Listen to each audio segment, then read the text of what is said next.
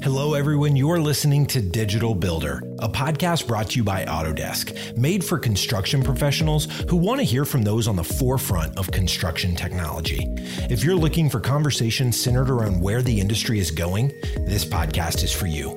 Each episode will feature a conversation with a construction industry leader.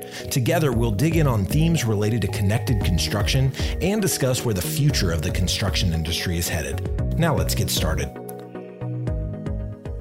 Hello, everyone, and welcome to episode 22 of Autodesk's Digital Builder podcast. I'm your host, Eric Thomas.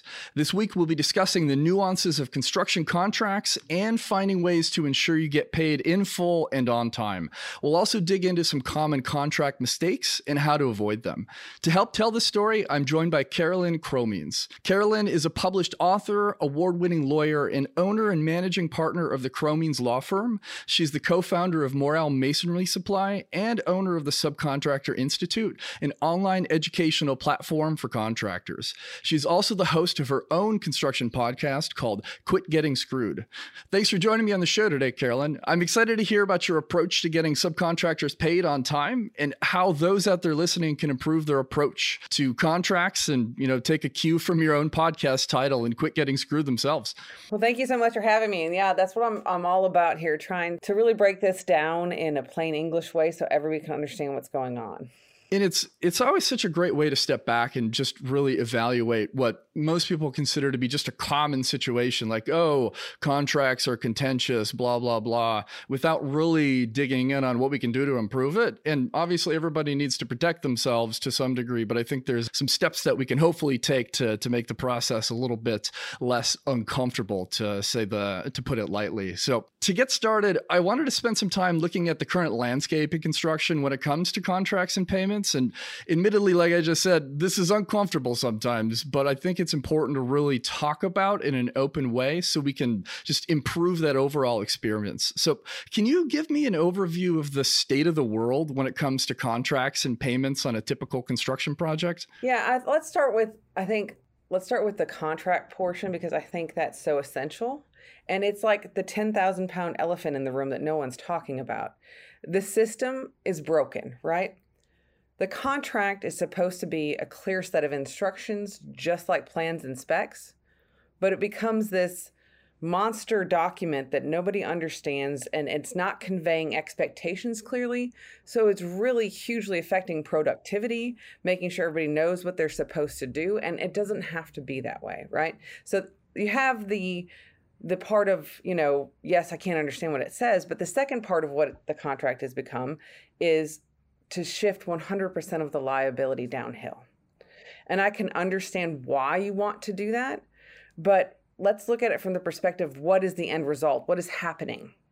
People don't want to stay in construction because what's happening? They're getting screwed. And why are they getting screwed? Because they don't understand what's in their contract and they take 100% of the liability. And it never used to be this way, right? I'm not saying that the subs don't take any liability or the the general contract doesn't take any liability from the owner, but I'm saying let's negotiate. Let's let's meet in the middle, which which is what it's supposed to be, right? And let's have a contract that everybody knows what it says.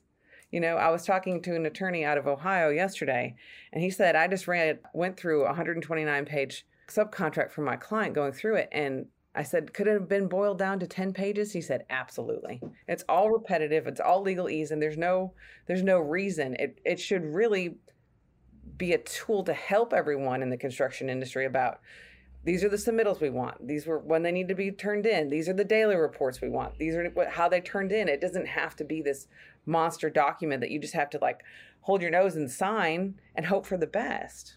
So that's my current opinion on it. and I, I, think everybody would benefit from more straightforward language in those documents. And and I had to chuckle because this brings me back to my days of federal contracting when I was still doing proposal management. And most of those RFPs were two, three, four hundred pages in length. And it was so obvious when the language was copied from one RFP and pasted into another one because the dots weren't connected and it was confusing. And you can ask all the questions you want to the contracting officer, but you may or may not get an answer. And and at the end of the day, you're doing the owner a disservice because you're not setting the level very clearly on expectations. And so there's room for mistakes and you know misalignments at the end of the day that are just unnecessary if, if we're being a little bit more straightforward with our contracting. So I'd like to take a closer look at the, the contract types our listeners are signing every day. So I know there are prime contracts and subcontracts. Can you get us a little closer to the nuance of the difference and you know which ones are most relevant for our specialty contractors out there? Absolutely. So the prime contract is the contract between the owner and what I like to call the place one contractor because they're in place one on the food chain or the general contractor normally. And so that puts out the terms and conditions between the owner and the general, and the general can negotiate the contract with the owner. And then the general contractor, the place one, hires subcontractors, and that is a subcontract agreement. And so that, you know, relegates the terms of that agreement.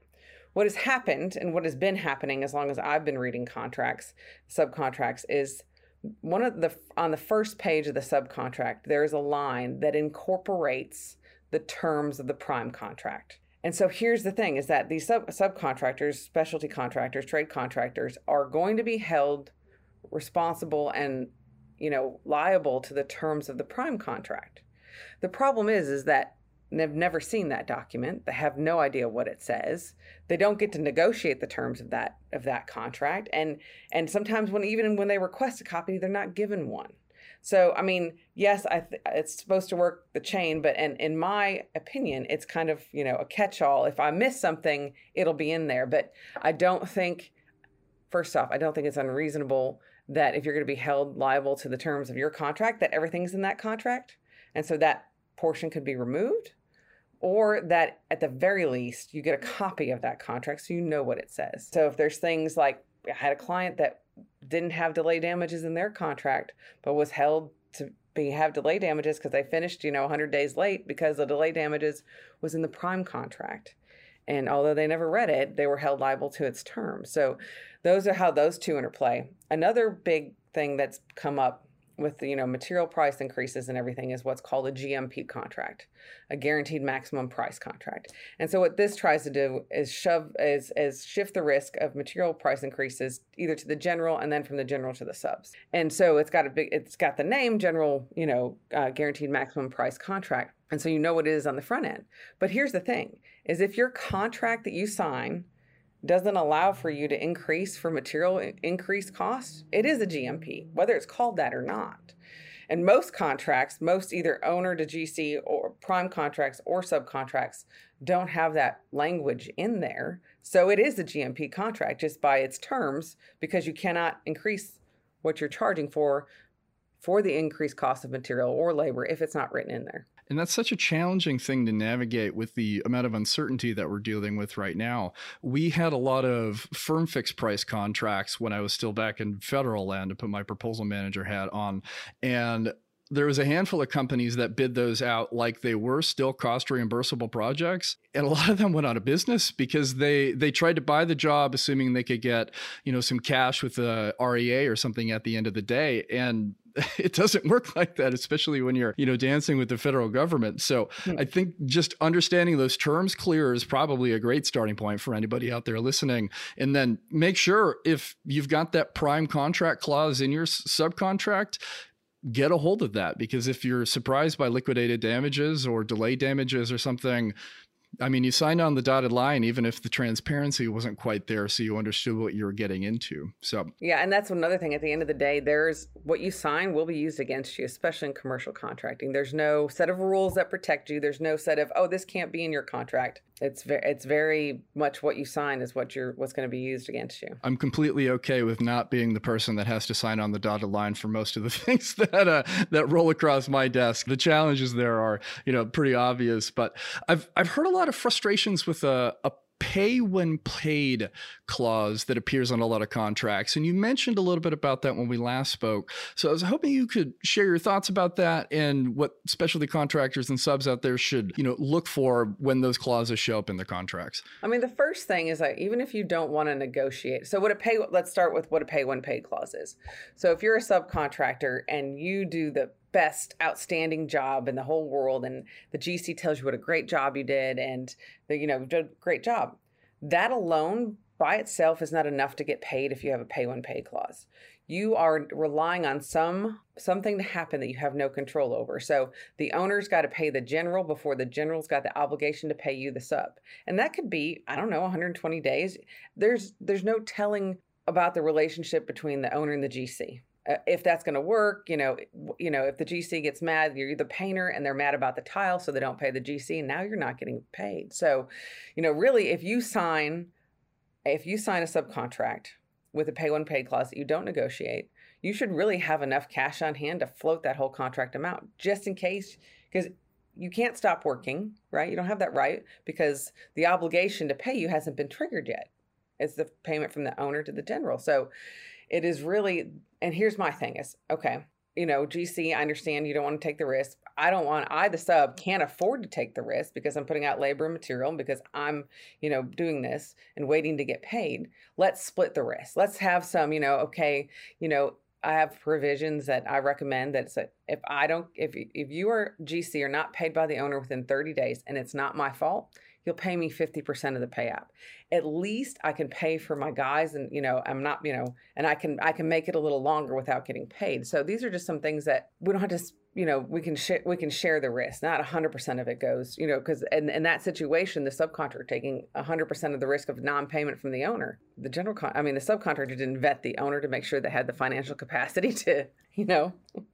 So and that's such a tough spot to be in too because especially if the, the, subcontractor is you know holding the cost for all of those materials themselves and those weren't wrapped up into other parts of the bid or whatever the amount of overhead and risk you have to carry is is tremendous especially if you're you know bidding on 10 15 20 200 million dollar projects even if you're a specialty contractor or a subcontractor your scope might be 20 million dollars. Like that's not an unreasonable amount for a larger you know subcontractor. So i i do like your your approach to finding a way to meet in the middle and and kind of share that risk because it does feel a little bit fairer.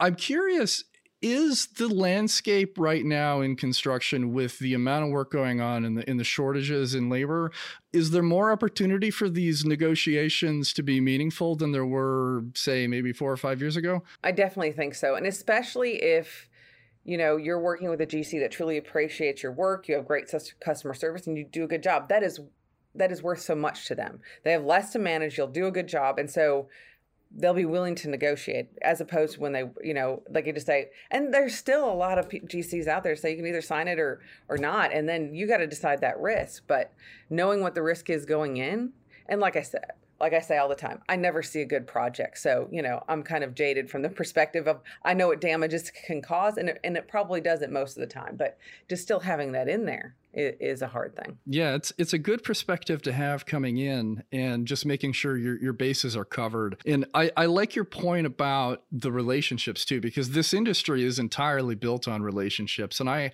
I know from past experience that sometimes the GC will pick a specialty contractor or sub that is more expensive than one of their competitors simply because they know that they're a good person to work with. Like they've got a great experience, they're already built into their systems and such. And so, you know, your overhead costs go down when you don't have to bring a brand new contractor up to speed. And so finding that middle point to support everybody across the project and continue you know empowering our teams to be successful i think is is a great baseline to set with uh, with how you interact with your subcontractors. But this this kind of leads into my next question especially for those that might not have all of the cash on hand to float an entire 20 million dollar project. But you had mentioned the last time we spoke that a lot of this industry is run on credit credit. And I was wondering what that role really is and, and how liens play into that as well. Absolutely. So it's like the pay when pay clause that we just went through. So, yes, the owner takes out a loan normally sometimes if he's not paying cash to do the construction, right? And so he gets credit to do that. But what ends up happening, especially with the pay when paid clause, is subcontractors and material suppliers supply the labor, supply the material, and the wait to get paid. And that is credit, right? You are owed a debt. And right now, just just across the board, as the way it sits, if you just work and wait to get paid, you know, if you've extended credit. And so there's two types of credit in the world. There is secured and unsecured debt. So a great example that I like to use is that if you have like a Home Depot credit card or a credit card and you charge up a bunch of things and you don't pay it, that's an unsecured debt. In order for them to collect on that debt, they have to take you to court so you get a judgment and then find assets to collect that amount, whether that's bank mm-hmm. account, property, whatever. To, to collect the amount that they're owed. That is unsecured debt. When you're working just on your contract and you extend, you know, credit by supplying labor and materials, that by itself is an unsecured debt. You have the same right as the credit card company does, right? You can sue the person who hired you, the GC, to pay you for those things. And then you got to find assets to collect from and all that. The other type of credit is a secured type of credit, a secured debt. And the most common type of that that you can think of is a mortgage. So you go to buy a house, if you don't have the cash to pay for the house up front, you get a mortgage company that extends you money, and in exchange, they take back a lien on the property. And what that means is that basically, if you don't pay your mortgage, they can foreclose that lien and sell the property to pay what they're owed. A mechanic's lien works the same way. If you do it right in your state and you file it on the project, you are now a secured creditor the amount that you're owed for labor and materials is secured by the property that you supplied them to. You still have your unsecured debt claim against the GC or whoever hired you, but now you have a security interest in the property to the extent that you're owed money for labor and materials supplied. So it really kind of can even out that you know extending credit and only having an unsecured claim because absolutely. If you have the choice between being an unsecured creditor and being a secured creditor that's where you want to be. And the construction industry you know has really has allowed this to promote people to go to work right? And and feel safe that they will get paid and the United States was United States was actually started by Thomas Jefferson because he wanted people to come build the the capital, and nobody would because it was a broke country who and they didn't think that they were going to get paid. So like, we're not coming. He's like, okay, we'll we'll do this. This way you'll you'll feel secure and you'll come you'll come work. And so the same thing still applies. But the the tricky thing about it is that it's such a strong remedy. There's a lot of notices and timeliness that has to be followed, which is different in all 50 states. It makes sense though, and, and it feels like a much safer way to approach building if it's something that's on the table for you to explore, and certainly a lot more risk adverse than you know maxing out your Home Depot credit card for the building supplies on a $10 million project. So that's uh, I, I appreciate that context too, and you know every person in the world touches the built world in some way. And so finding ways to incentivize this industry that's so terribly important to, you know, work collaboratively together and in, empowering people to take on new projects and minimize that risk is I think just an impar- a paramount consideration for construction at large. So getting people a bit more educated in in these different terms and, you know, how to be successful is is a really great starting point on getting everybody paid, which rolls me into the second part of our conversation that is focused on, you know, what the heck can we do? And I think we've set the the stage for, you know, what's going on in our industry tied to contracting. And I'd like to take a moment now to, you know, help empower our listeners to take steps that that, that will make improvements in their contract approach and make sure that everybody gets paid. So even though those laws differ from state to state or country to country, can you share some of those, you know, top common steps that you recommend that people can take to protect themselves when it comes to contracting and payment terms? Yeah. So, I mean, for the contract side, I think that even if you don't want to negotiate, right, having someone, an attorney, whoever, break it down, this is what this means. And so you know, you know what you're agreeing to, you know what's expected. And so, and then you can, once you know, you can evaluate the risk. And if something's not worth the risk, then you can take steps to negotiate. But the first thing is don't just sign it please don't just sign it right and here's the thing is that from my experience the subcontract that comes over is the first offer right it is like paying sticker price for a car. No one does that. And, and, I think part of why subcontracts are in the state that they are in now, attorneys draft things that are the best for their client, thinking that there's going to be a negotiation and we're going to meet in the middle somewhere. But subs were so afraid of not getting the work that they just signed it, and now there's a standard out there that's that's way one sided. And so even if you just take the time to you know have somebody tell you what it means and then you can decide to negotiate. So that's the main thing. And and obviously you don't have to do it through your attorney because i know that might seem intimidating. The attorney can give you some language some ideas on how things to negotiate and meet in the middle. It's not just cross it off and say i can't take it you know i'm not going to do this at all if you don't change this. We can always work on meeting in the middle. So that's that's my but at the very least, just understand what you're agreeing to. And then you can go from there. Now, on the collection side, I think one of the most important things that we can do is have a consistent collection strategy before we decide to extend credit. And so when I mean extend credit, before we decide to give those materials, you know, send out that labor without getting paid. And so that is consistent at the same time. And that can be built on and built within your lien the lien requirements for your state. And so every state is different, but what I can tell you is that every state requires notice before you file a lien. It's different on when it's required, but the main thing is is that the whole purpose of the notice is to give people like if you're a subcontractor to give the owner a chance to know that you're not paid before that lien is actually filed.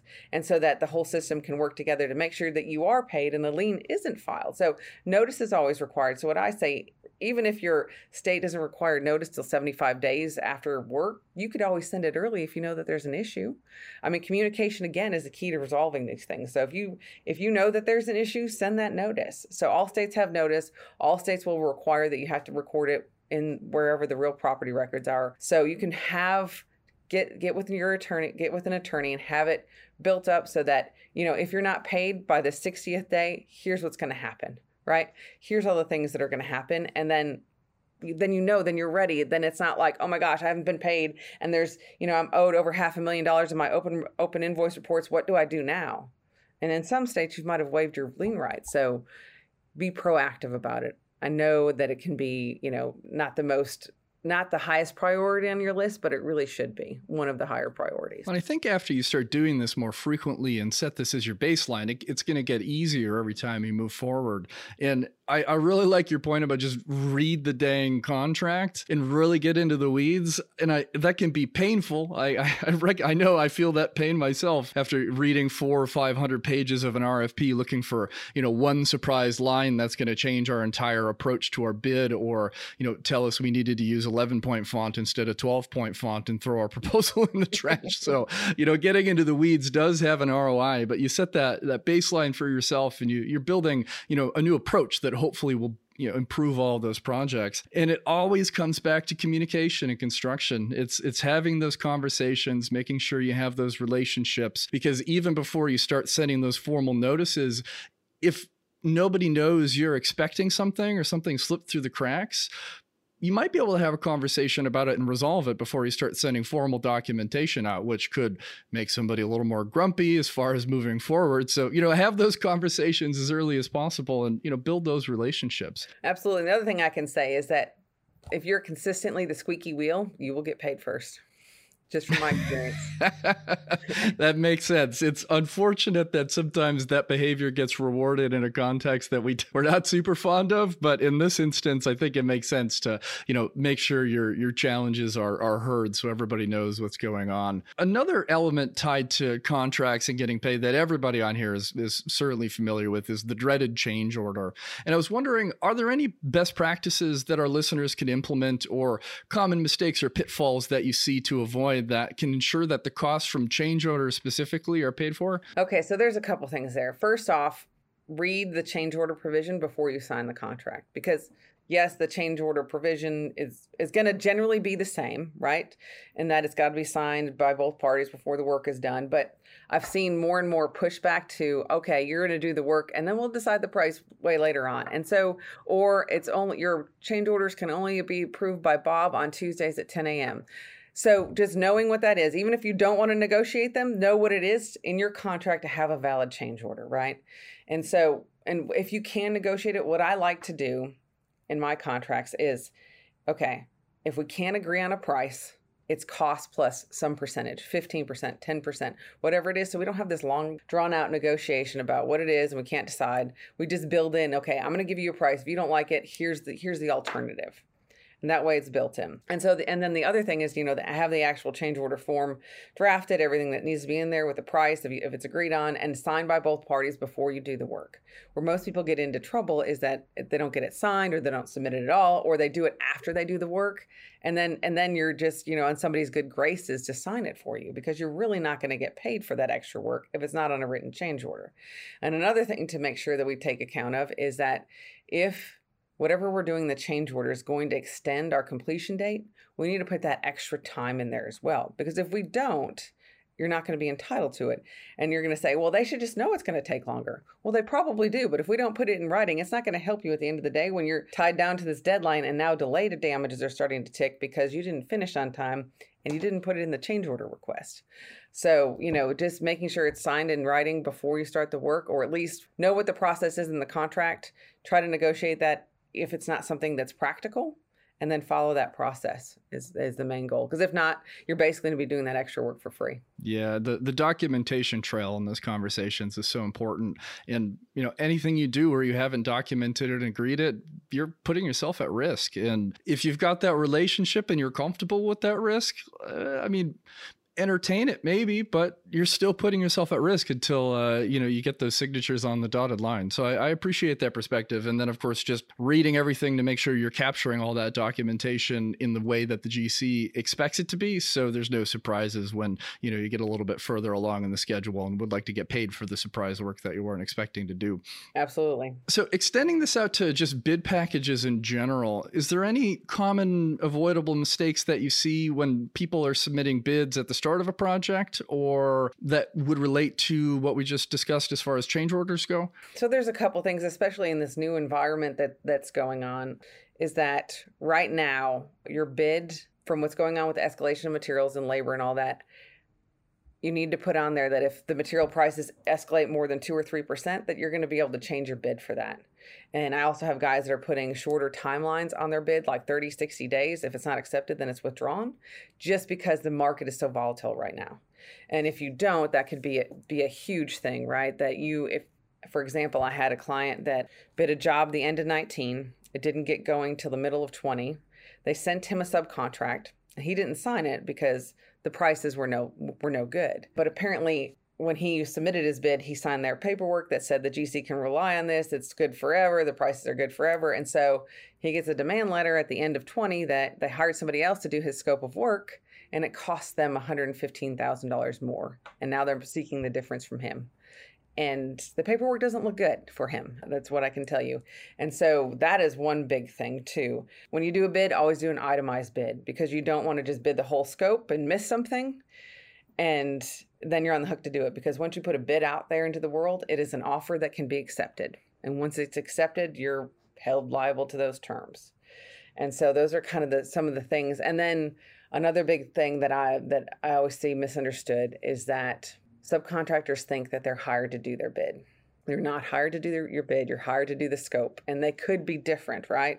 And so when you come in and say, "Well, I didn't put that in my bid," it doesn't matter because your bid no longer describes the work you were hired to do. The scope attached to the contract does. And if those things, two things are different, you're still had, held to the scope. And so one of the t- things I tell my contractors is read the scope as if it were new a project and make sure you get the same price because there's I've, there's been you know I've seen things as small as three thousand dollars and I've seen things big as a couple hundred thousand dollars that were missed in that situation.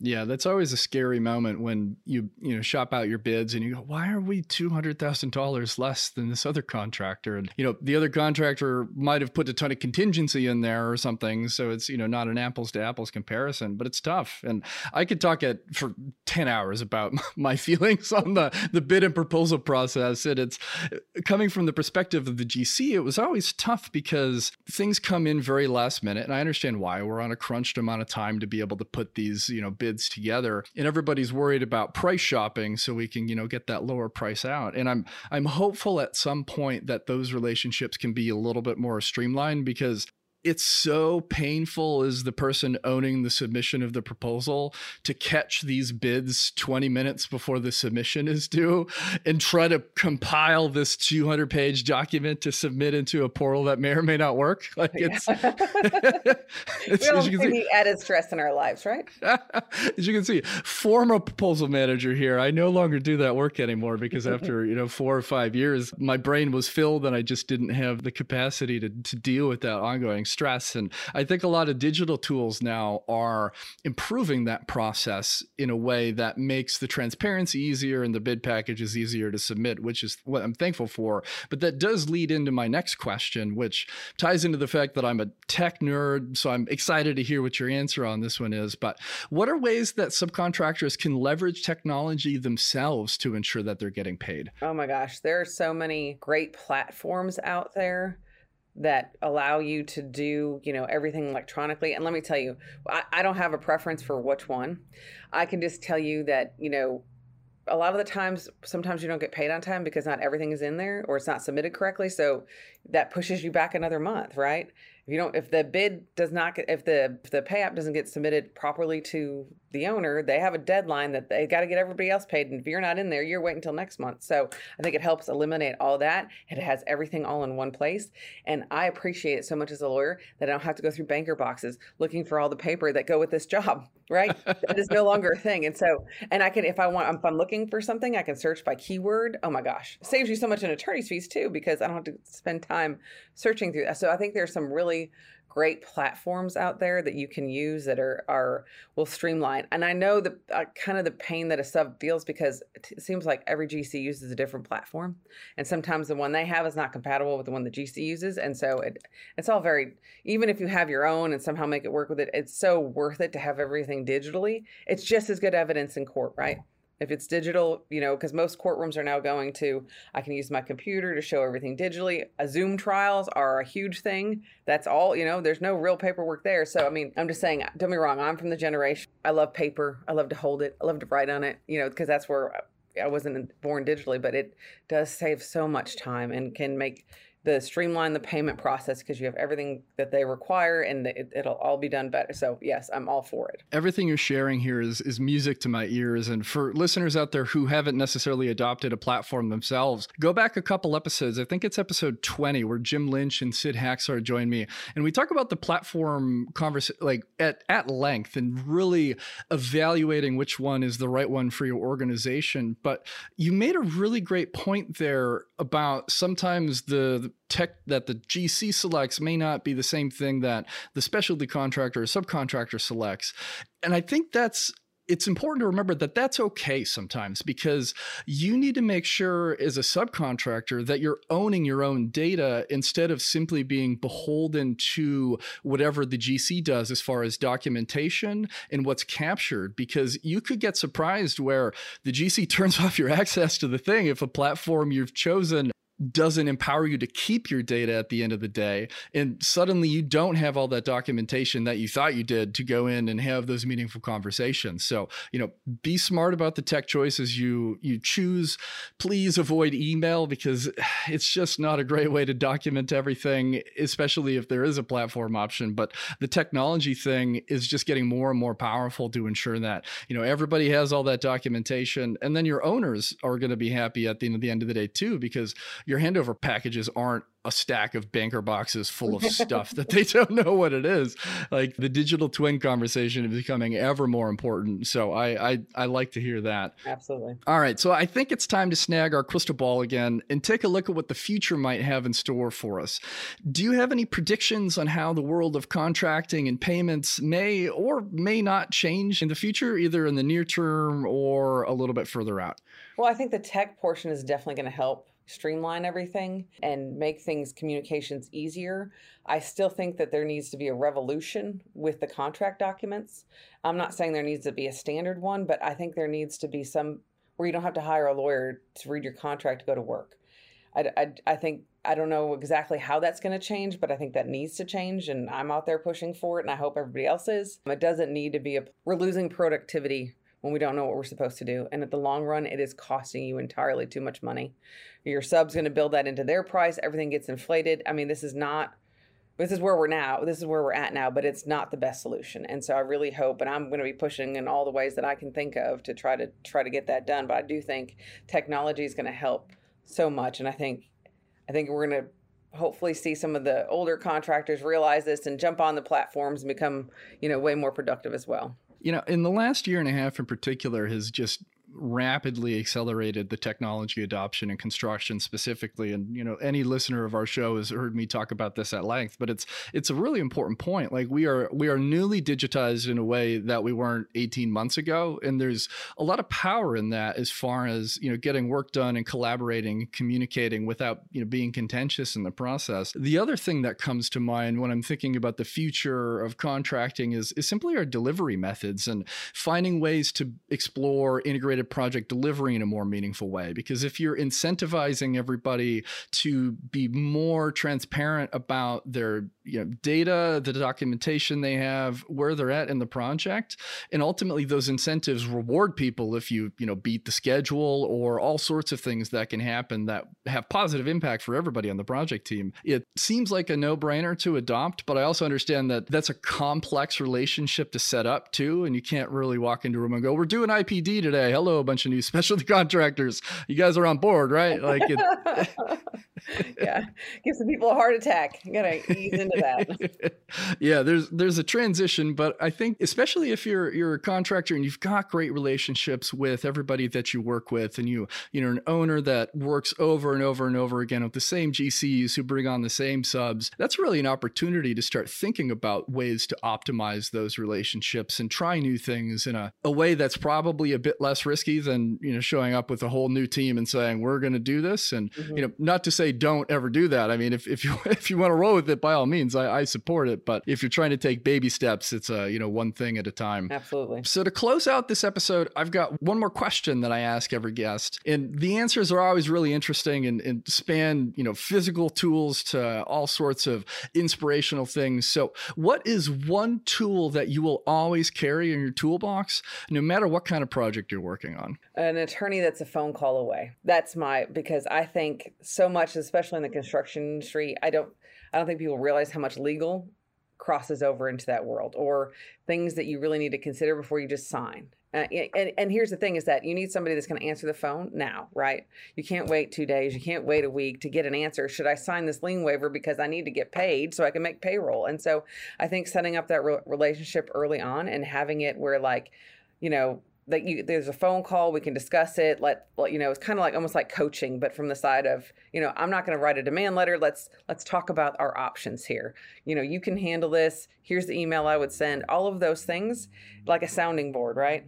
From the legal perspective and what i would what i can recommend of i've seen the bad situations and i don't want you to go there. So i think i think that is this and on the collection side on the contract side all of it just to just to even know what you're agreeing to and, and to have a plan. So I think an attorney on call that is familiar with construction, that's what they do, is a priceless tool in your toolbox. And I think it's important to remember too, especially if you have those relationships or you've got a, you know, an organization big enough where you have lawyers on staff, the legal team's your friend. Like they may tell you not to do certain things sometimes, and you might get frustrated because you really wanted to do the thing, but they are there to protect you. And I've always been super appreciative of, of my legal teams once I've built those relationships because they keep me out of trouble, and it's it's just a really important asset. And actually, one of my best friends was the uh, the former corporate counsel for one of the GCs I worked for, and I appreciate him, you know, being a phone call away when something looks a little messy. I'm like, hey, what do you think about this? This because that sanity check definitely goes a long way when uh, you're you know moving forward in the construction industry specifically. Absolutely. I know you're working on some really cool projects right now, including your own podcast, and you've authored two books on today's topic. So I'd love it if you could tell us a little bit more about the books that you've written and share anything else that you think our listeners would be interested in hearing about. Absolutely. I think I think you have to before I get into all that stuff, I think you have to start with my why and why I do all this stuff because I think it's hugely important. And because I grew up in the trades, you know, I had my, my grandfather's business went out of business because he didn't get paid on a project. And so I feel the pain. I know what it's like. And I've learned so many things on the legal side that can save a business and make you run a better business. And so I'm just trying to get that out there. And so, you know, I have Subcontractor Institute, which got a lot of, you know, the rules for filing liens in all 50 states. The podcast which we are diving into. I'm talking to a construction attorney from all 50 states about the lien rights, so you can hear it. You can hear it on the podcast. I'm also kicking off, you know, going in d- deep dive into the the risky things about subcontracts that I'll be teaching. So you have that. You have Subcontractor Institute. The books. Quit Getting Screwed is literally the the 20 things to watch out for when you sign a subcontract. So if you don't want to hire a lawyer, it's all in there. Quit getting stiffed is a collections and mechanics lien guide for Texas specifically because Texas is so complicated, it required in a whole book. Most states are not that complicated. um, and you know, the the Cromeens Law Firm, we're always here to help you. And I'm really trying to overcome that, you know, the stigma that's around lawyers that we just want money and we're not here to help. And and I think I should be more of a coach and more of a counselor then I should be, uh, and you know, on the litigation side. My whole job is to keep you out of litigation, to keep you running your business, and so that's really where I'm coming from, and that's that's what I'm trying to do with the books, and uh, and then there's tons, there's like 80 free forms at Subcontractor Institute, so all really great information out there. And you touch on something that is one of my favorite parts about the construction industry at large, and everybody is incredibly supportive and collaborative when it comes to bettering the industry at large.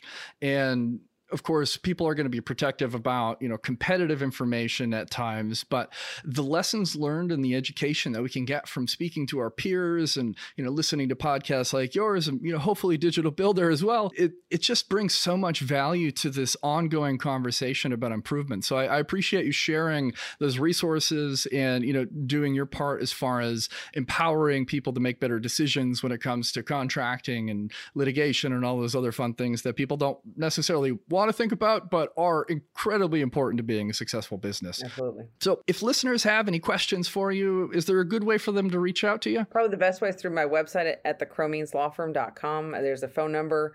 If you ever want to talk to me, my customer service guy will set it up. Emails, my email's Karalynn at thecromeenslawfirm.com. I'm available. I'm here to help. And uh, truly, that's, I want to help you guys run better businesses. That's what I'm here to do. Awesome. Well, if you're out there listening and you've got any questions, you know where to go. So, everybody out there still thanks for taking the time to join us on this episode of Digital Builder. If you have any questions for me or have a guest in mind for a future episode, you can reach out to me on LinkedIn or Twitter via builder underscore digital. And if you're enjoying the show, please rate us on Apple Podcasts or your favorite podcast player. All you've got to do is open the app, find Digital Builder, and select the number of stars that you think we deserve. It's super easy and does make a real difference for our show. And of course, you can always like, subscribe to, or share this episode if you enjoyed it.